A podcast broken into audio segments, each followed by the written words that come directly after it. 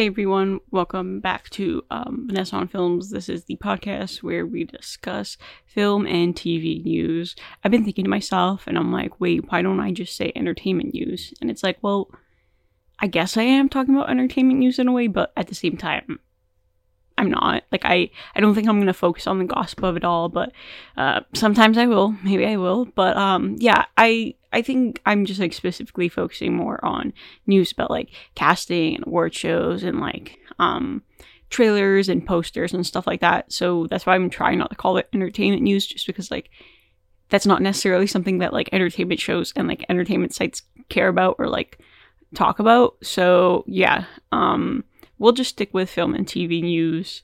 Again, this intro probably changes like all the time, but um yeah, I'm gonna just get right into it, honestly. So, um, if it sounds like I just woke up, it's probably because I did. Um, yeah, so I might have to stop this every once in a while. You might hear a little bit of like weird editing of me like stopping it and like there's gonna be me drinking water and I have to like edit that out and obviously and obviously and stuff like that. So um yeah. Uh let's get right into it. Let's start off with some box office news. It's really I don't necessarily think it was surprising because a lot of there were a lot of conversations regarding this film, and so the numbers didn't surprise me. Um, yeah, so let's start out with Talk to Me. So this, of course, is the newest film from Danny and Michael Philippou. So, uh, yeah, I, I actually think I spoke about it on my last episode. Um, at least I think I did. Yeah, so it's basically about a group of friends. They find a and pan, then they do a seance with it, and of course, shit, shit, shit gets weird. Um, because that's not something you want to do with an embalmed tan. Um, and yeah, uh, so it was released over the past weekend. Um, and yeah, it um, the past week Yes, I'm getting all my dates mixed up, and that's just because like I have no sense of time. But anyways, it debuted with ten million dollars at the box office, the domestic one at least. So this is just the North American box office. And what's interesting about this number is that it overperformed by like double um, the industry expectations or projections. So I think it was projected to earn about like four to five million, but it actually earned 10. The production budget for the film was actually only 4.5 million, so it already made back its budget. With horror films, I feel I feel like most, if not all horror films do well at the box office. Uh, people turn up for them. I think a lot of young people, specifically like teenagers and like yeah, like young adults, they really, really enjoy horror movies. Um, at least most of them do. And yeah, so they just they just turn up and um, turn up. They show up to the theaters for them. And even though this is a smaller film, uh, it's produced by A24. Um, yeah, it still made quite a bit of money for I guess like the standards or like the compared to the projections and considering what its budget is and how uh it, has a small like I guess like marketing space if that's what we can call it. Like um there's I've seen some the poster for it. I've seen some trailers for it like as I guess we could call them commercials. But yeah considering all things considered um, this did really well. It's actually the second biggest opening weekend for A24, um, right after Hereditary. So, I mean, if you're up there with an Ari Aster film, like, you know, you did something good. And um, besides the amount of money that I made, which is really great, it has really good, like, reviews on um, a bunch of different reviewing sites, and people have really been praising it. So, yeah, um, it's in theaters now. I'm gonna try to like not necessarily say you should go watch something. I'll just announce like, hey, I've saw this and it's in theaters, and then you can do with that information what you will. Um, but let's move on. Um, I what I've noticed is that I tried in my when I'm like reading from my notes. Well, I'm not really reading from them. I'm just like following them. I try balancing like the good news with the bad news. And so this is kind of bad news. So allegedly, I think this is reported. I'm not necessarily sure if it's confirmed, but I I I'm fairly certain that this will happen. Um not just in this country, but in all countries eventually. Sorry if that sounded weird, it's because I just kind of yawned through that word. But, anyways, Disney is reportedly going to stop releasing DVDs and Blu rays in Australia. Yeah, so this report has suggested that the last physical home video release, so again, DVDs, Blu rays, stuff like that, in Australia uh, for Disney specifically is going to be Guardians of the Galaxy Volume 3. I guess that's a good movie to end things on. Um, I I actually have a lot of thoughts about that movie. Like I thought it was really um it, it was definitely like an emotional roller coaster, and I respect like the themes that were looked at it, like um animal abuse, um animal testing, and like even like eugenics. But I I don't know. Like for me, it still is an MCU movie, and the pacing was kind of off considering it was kind of like a longer film. Um, also, it's like so formulaic at this point, and it's just like the humor. I don't like James Gunn's humor. I feel like I've mentioned this on previous projects before, but anyways, we're not here to talk about Guardians of the Galaxy and my uh, shitty thoughts about the films or Volume 3, that is.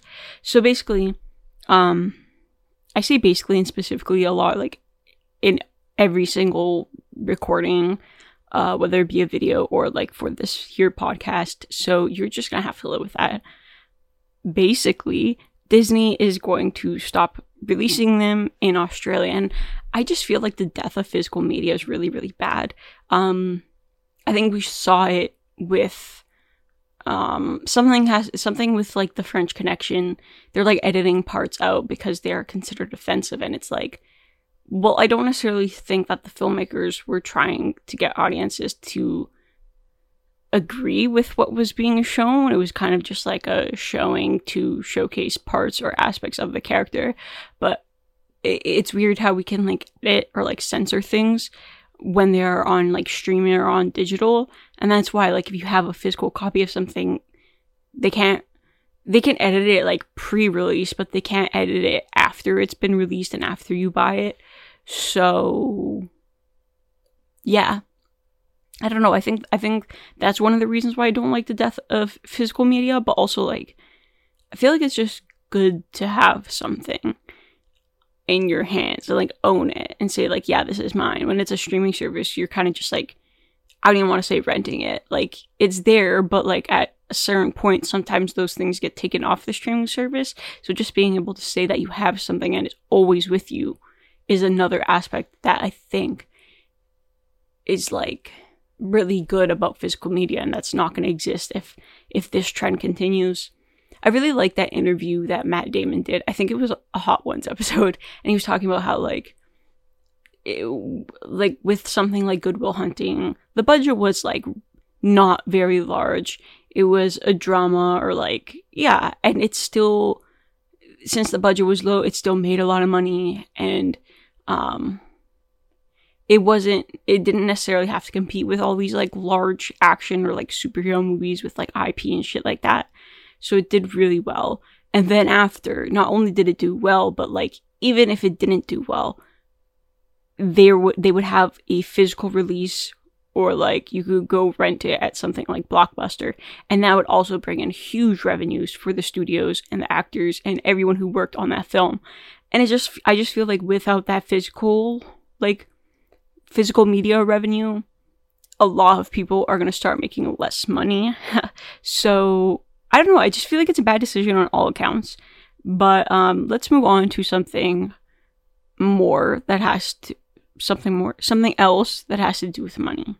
Oppenheimer has um actually reached over 400 million dollars worldwide um, but I found this interesting fact, and it's actually that it has actually, oh my god, why did I say actually like twice? Anyways, it has grow outgrossed um, Mission Impossible, so the latest Mission Impossible movie, uh, Dead Reckoning Part One, domestically that is in less than ten days, which I think it's really, I don't know, I I honestly love the fact that this like three hour long biopic that has a huge budget and also has like a lot of um, practical effects is kind of just like killing the game right now and is just yeah making a lot of money um, no shade to the mission impossible impossible but impossible franchise because i know that film's really good and it is being well received and feel like overall the entire franchise is really good um, I, I think they are some of the best action movies that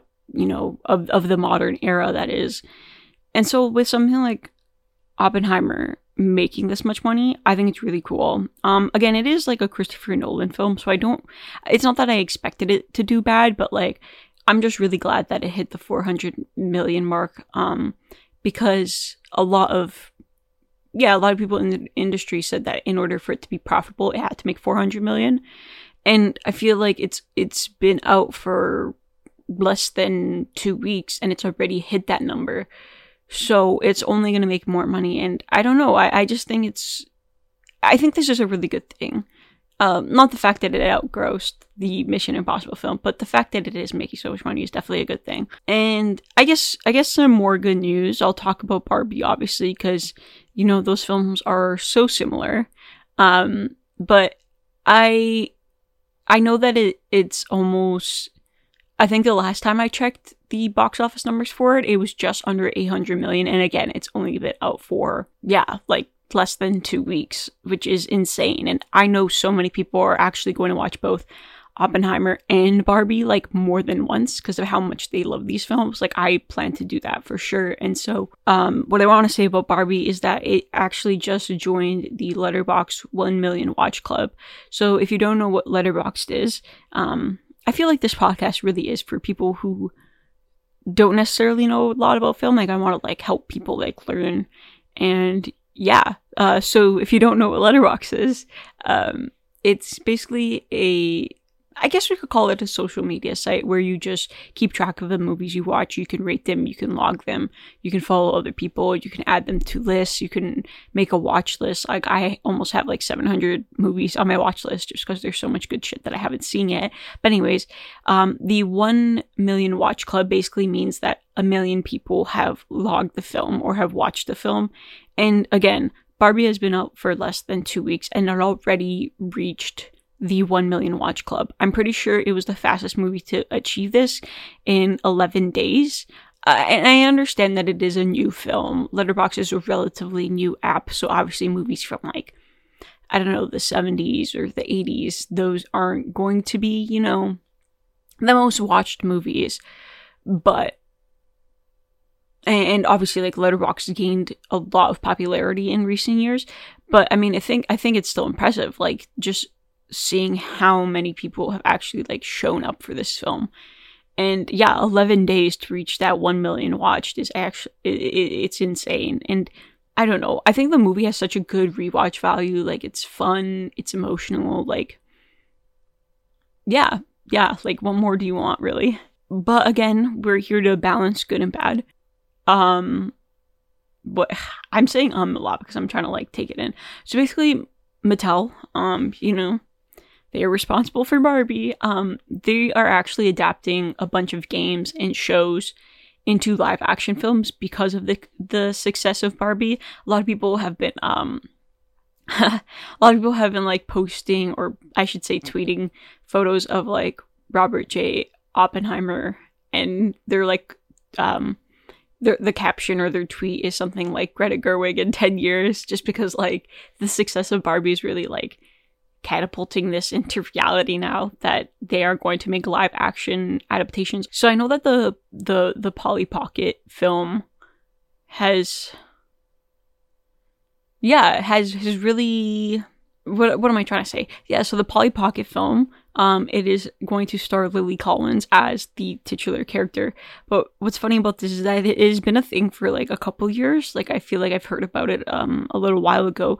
But uh, yeah, it, it's officially going ahead. Like Lena Dunham is attached to direct. I I don't know. Anyways, uh, some other movies. Uh, so I know the Barney movie has actually been like. Uh, I know Daniel Kaluuya is actually like. Yeah, like it has been a thing as well. but some other movies include Uno, Matchbox, Hot Wheels, Magic 8 Ball, which I think that one can be really, really cool. Um, Viewmaster, American Girl, Major Matt Mason, which I have no idea what the fuck that is, Masters of the Universe, Thomas the Tank Engine, and Rock'em Sock'em Robots. Listen, I think a lot of these could be really cool if you get like really, really cool directors to I guess, handled the vision. But the thing is, like I mentioned this last week, the only reason Barbie worked is because because like Gerwig knew what she was doing and the script with Noah Baumbach like actually actually had a vision and like actually wanted to see something come out of this and not just like make money. And now Mattel is like of course they like learned the wrong lesson from the success of Barbie. Like that was bound to happen. They're like a multi-billion dollar company obviously. Like that was bound to happen, but I don't know. Like uh I just, I, I know that like Greta really, really wanted to make a Barbie movie for years, so that's totally like on a different, that's totally different. But what I fear that is going to happen here is like, like very like capable, interesting directors are now going to be attached to these, even though they don't want to.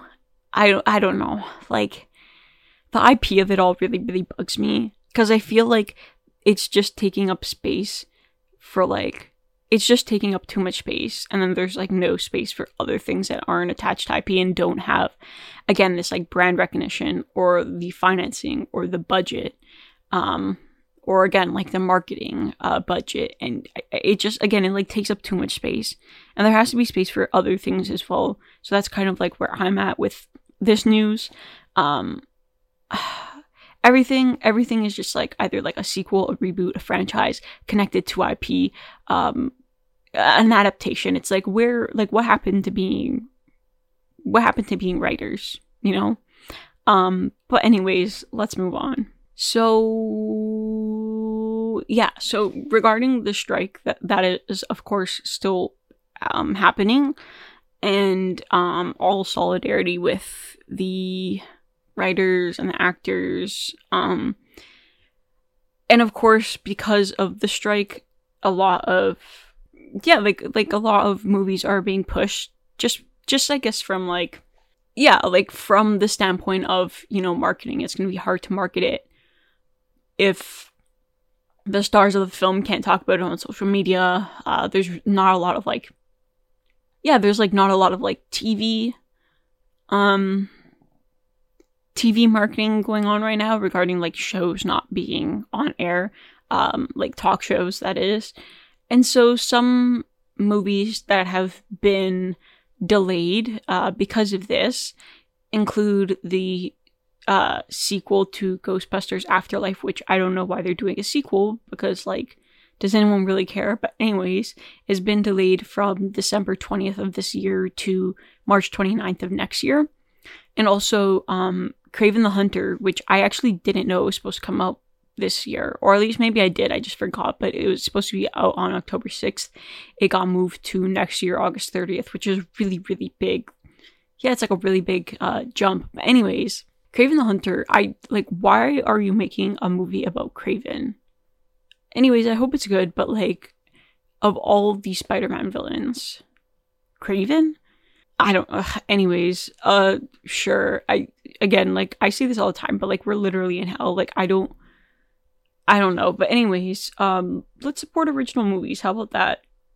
Anyways, um, this movie is actually one that I'm really, really excited about. So Jeff Nichols, um, the Bike Riders, starring Austin Butler, Jodie Comer, Tom Hardy, and Mike Faist. It's actually going to be released in theaters this December 1st. Um, so yeah, we got confirmation regarding the um, release date. This is an this is a really stacked cast. Um, I really like Jeff Nichols like um films. They are like l- uh, like slow, and you really have to like sit with them. Um, but they're really beautiful. And like for example, like Take Shelter. Um, I feel like Take Shelter might have been the first Nichols film that I watched. I'm not exactly sure about that, but really, really great film. Like just the acting is incredible in it. Um, Michael Shannon and Jessica Chastain working together is always really good, but like in this movie, they're just really, really great. Um, Loving also, that's another one of his films. Um, he gets really great performances out of his actors, and so I'm really excited to see what this cast brings to like a a film from him. And yeah, so we got confirmation that it's going to be released this December 1st. Yeah, let's move on to a new film. So Alberto Barbera, he is I hope I'm pronouncing that right. I probably I'm probably not, but um he is the uh, director of the Venice Film Festival. And yeah, so he was speaking recently about some of the films, and he mentioned something about Priscilla, which is the upcoming Sofia Coppola film based on, you know, the life of Priscilla Presley. And what's cool is he actually straight up said that it's like the opposite of Baz Luhrmann's Elvis film, um, which I guess makes sense. Um, I'll read a quote that he he said about the film. So he said, "It's another point of view. Sofia wants to tell the real story of Priscilla. Priscilla herself isn't happy with it. I'm not sure the rest of the family are." Which that was a gag, like honestly. So basically, yeah. I mean, I feel like everyone knew. Like I, I've spoken about the discourse actually about this with Juan. Like we spoke about the discourse, like how it's gonna have really really bad discourse surrounding it, and people are gonna talk about like, oh, um she was whatever when he was whatever years old when they met. And it's like, I don't think Sofia Coppola is going to glorify that in any way. Like, I think she's just. I, I think she's just showing what actually happened. And again, I feel like there have been other like um other like news items regarding the family like not being a fan of it. And so I feel like there are it's to it's definitely to be very nuanced. Like again, I I think a lot of people know that the relationship wasn't the healthiest. And I think like Priscilla herself knows that, but again, that was still her husband. Um, she obviously still did really love him, and yeah, I think it's just going to go more in depth into who she is, and not necessarily focus on Elvis. Like that's obviously what the Baz Luhrmann film did. For I mean, yeah, like it was his movie. Um, did it omit a lot? Yeah, of course it did, and maybe those things shouldn't have been omitted, but I think it's really cool that we're going to get this perspective from a filmmaker. And I mean, I feel like there it, it is going to be there's going to be a lot to, you know, like take in with this. Um and yeah, I it's it's definitely like I, I'm really really excited for it. I know a lot of people have like issues with like Coppola's pacing. Um and I feel like this is also going to be one of those films that they're not going to enjoy, um, just because it's definitely going to take place over. I'm pretty sure it's taking place over like a couple years. It's based on a book, right? So that might be something that they have issue with. But anyways, um, yeah, uh, Priscilla, um, and I think. Oh wait, this actually this may be a short. This may be a little shorter. Um, but uh, this is the last like piece of news they have. Um, so the Iron Claw. This is uh, a film produced by A24, and it is based on the Von Erich family. Um, this is just kind of like a dynasty of wrestlers, and it's starring a really, really great cast. So Zac Efron's in it, Jeremy Allen White, Harris Dickinson, and Holt McCallany. Um, and also we uh, Lily James is also in it, uh, but we got a first look for the film, so it was of uh, Zac Efron, Jeremy Allen White, Harris, Harris Dickinson, and uh, Holt McCallany.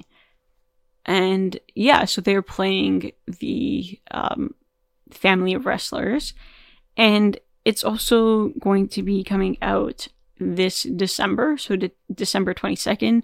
Um, to be more specific, I've spoken about like releasing films around Christmas. Like I don't necessarily even know if that's like a good thing, but especially when it's like sorry, I was yawning. Especially when it's like something like of like the smaller like I don't want to call it indie. Like A24 doesn't produce indie films. Like I'm sorry. They don't. um but yeah, like we got a first look for it. The haircuts. I don't know if it's wigs or not, but like I'm pretty sure it's just hairstyling, but like the wigs or the hair is herring is wigging. But anyways, yeah, we got a first look. Um I it is biographical, so you know, I'm again, I've I always mention this, but I am iffy with those kinds of films. But whatever. Um, I'm excited to see what's up with the film. I am going to do this is kind of like the part of the the um yeah, I think I just glitched, but anyways. Um yeah, I'm to talk about this is the part of the podcast where we discuss a film um or a TV show, something about it. It could be the entire thing itself. Um yeah, we could focus on a specific element. It could be something we hate, it could be something we love, it could be something we watched recently. It doesn't necessarily matter.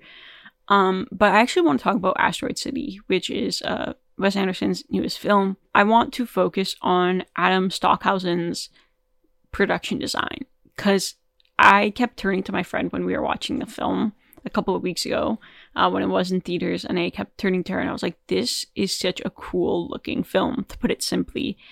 And yeah, I mean, he he works with Wes a lot. So he did Grand Budapest. He actually worked on Isle of Dogs, Island of Dogs. I say Isle. I don't. Yeah, whatever. But anyways, um, yeah, he is a production designer. He's responsible for a lot of really really cool films. He actually worked on the latest Indiana Jones film as well. Which I mean, even if the film is bad, I'm sure the production design is considered good. um, so yeah, he he works with Wes a lot.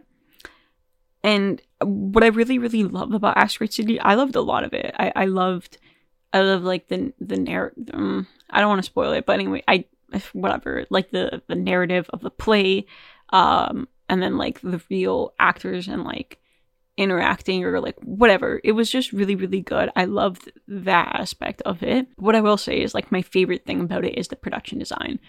And I feel like I've been thinking about production design a lot because I always mention production design as my favorite element of film. Like honestly, like I probably should have gotten into production design. Um but there's still time. I could still do it, but yeah, like it, it, I, I feel like I'm talking about it a lot more is because I realize that a lot of my Letterboxd reviews I'm talking about production design a lot um, even though I don't necessarily know a lot about the craft, like it's just something that I really, really, I, I really, really love, and um, it's yeah, just like something that stands out for me in film. And I think Barbie, like I watched it recently, um, as did everyone and their mother, literally, like not even a joke. Um, it reminded me that production design is really an art and is really, really good when studios allow production designers to be exactly that production designers. So I feel like with with my review on Letterboxd, which I need to change my username now that we can change it. Um, I need to change it. Um, I, I feel like I mentioned something about like how everything nowadays that could be made with you know like someone's hands and can be like made practically is always made using CGI. And I think that really like takes a lot away um, from the viewing the viewing experience, and it doesn't feel tangible. It feels fake. It feels flat. And then when you put something like Barbie on display and you put that predict pr- pr- production on like a real set, a real set where the actors can like actually feel around, you know, like there's just something really magical about that. And so I was thinking about production design a lot, and then I started thinking of like Adam Stockhausen and how like yeah, his his like production design on Asteroid City kind of just like blew me away. The desert setting of it all, um, the little like kind of like I guess we could call it like a mobile diner, uh, just like you know those like long um diners with like the retro like benches and stuff like that. Yeah, just like the setting of uh the little motel rooms, um, everything. It just fit really well with the aesthetic and the era of that the film was supposed to take place in, or the play, whatever you want to call it. And and I was looking. I actually didn't know that Adam Stockhausen worked as the production designer for West Side Story, but I do remember in March 2022 on March 4th, I watched West Side Story, and my review reads this is the first line of my review. It's a very short review, but I'll just read the first line. It says production design went crazy, and crazy is in caps. And there's like a bunch of exclamation points after it. And so, yeah, I just feel like I've had something for production design for a really, really long time. I had no idea that Adam worked on it. And so I just wanted to shout him out and shout out yeah, like Wes Side Story, great. Like I love the production design in that film, but like his production design, Asteroid City, is like on another level, and it's just really really cool when we can get actors, you know, acting alongside real things and not just like CGI screens or like blue screen or whatever you want to call it. So yeah, Asteroid City, what a film! Um, it's definitely like top three West for me. Maybe mm, maybe top four. Hmm, no, I'll say top. I'll say top three. Yeah, we'll go with top three. Anyways, so this is the also this is like the ending of the of the um, episode. Uh, maybe this was a shorter episode. Hmm, I guess. I guess we'll keep it short uh, for this week. But I will say, uh, what, whoa, what I will say is that um, there is a new film in theaters. Again, I'm not telling you to go watch it. I'm just saying that it's in theaters. Um, and I wanted to have a little fun with this. So there's a new Teenage Mutant Ninja Turtles film in theaters. Uh, it is a Paramount production. And yeah, so it's called Mutant Mayhem. It's in theaters this week. Um, technically, it's out today. Um, it's directed by Jeff Rowe, who co-directed and wrote one of my favorite animated films, The Mitchells vs. the Machines. I've mentioned this before. Animated films are not necessarily my favorite thing, but that is like a really, really well done and well crafted animated films. Like f- the writing is really really good, but I just love the animation style itself. Um yeah. So he co-directed that and he wrote it. So I'm actually pretty excited for this new Teenage Mutant Ninja Turtles um film. Again, I understand IP of it all. It's a franchise, whatever, but um if it's well crafted, I it's getting good reviews. So you know, yeah. Um, it's from a screenplay he wrote with a bunch of really, really cool, funny people. So he co-wrote it with Seth Rogen, Evan Goldberg, Dan Hernandez, and Benji Samit. So I I don't think I've actually told anyone that. No, no, no. I've mentioned in previous projects, but Superbad is like one of the reasons why I like really, really love film. I haven't watched it in a really long time, and it's due for a rewatch. But that screenplay like made me realize like, oh, you can write about just people being like dumb and like living their life and um I yeah, it was like one of the films that I watched pretty young and it made me realize like, oh, this like writing thing is really cool. Um and you know like Seth Rogen, Evan Goldberg wrote that and yeah, I it's just like a really good script and I really really love it. Um and so knowing that they're part of this project is also really exciting for me. Um and yeah, so the film, um, it, it, I think it might be an origin story. Technically, I think it is, but the the the turtles themselves, they just want to be. Whoa, I think my voice just got really deep there for a second. Anyways, so the turtles just want to be accepted as normal teenagers, um, and so yeah, they try to um, be accepted by being heroes, and they go on a hunt for a crime syndicate but of course, it's called mutant mayhem, so a bunch of mutants are unleashed upon them. All I'm gonna say is that Ayo Edebiri's in it, and I'm pretty sure she's playing April. Um, we need to validate her career, and um, yeah, knowing she's like in it is so cool. I, I can't remember. I really wish I had this tweet. I feel like I might have mentioned it on this pod before, but it's like Ayo Edebiri has like 27 hours in a day. She has like she has 10 days in a week. She is literally always working. She's always booked and busy. And I really love that for her. Um so yeah, she's in it. She's always acting in it. Um it, I feel like there's I I've for sure mentioned this like new generation of like comedic actresses, but it's like if there's like Rachel Sennott in something or Ayo Edebiri, I'm like I'm I'm gonna watch it. So again, it's in theaters. Um, I can't tell you to go watch it, but I, if you want to, sure. I just wanted to mention it, mention what it's about, mention who's involved in it, because I do think this is really good. Like, it's a really cool project when you just look at like who's involved in it, like whether it be the voice actors or the writers or the director. Like this, this feels like a really, there, yeah. There's a lot of like comedic talents within it, and I think that's really really cool. Um, so again, we got a lot of great news, um, a lot of not so good news, but uh, yeah, I'm just I I love I love film and TV, and so I am doing this podcast because I like talking about them. And um, again, you can follow me on Twitter and Instagram at Vanessa on Films. Pretty simple enough to remember. Um, you can subscribe or follow this wherever you listen to podcasts. Um, send an episode to a friend. Uh, I think my phone might be ringing, so I might need to go. But anyways, um, yeah, I should have my Letterboxd username changed by the end of the week. It, will most likely be Vanessa on Films. Um, so yeah, um, thanks for listening, and I really appreciate everyone who has been listening to this. I know it's not many people, but it's still really cool. And so, um, here's to this podcast, and here's to film and television. All right, bye.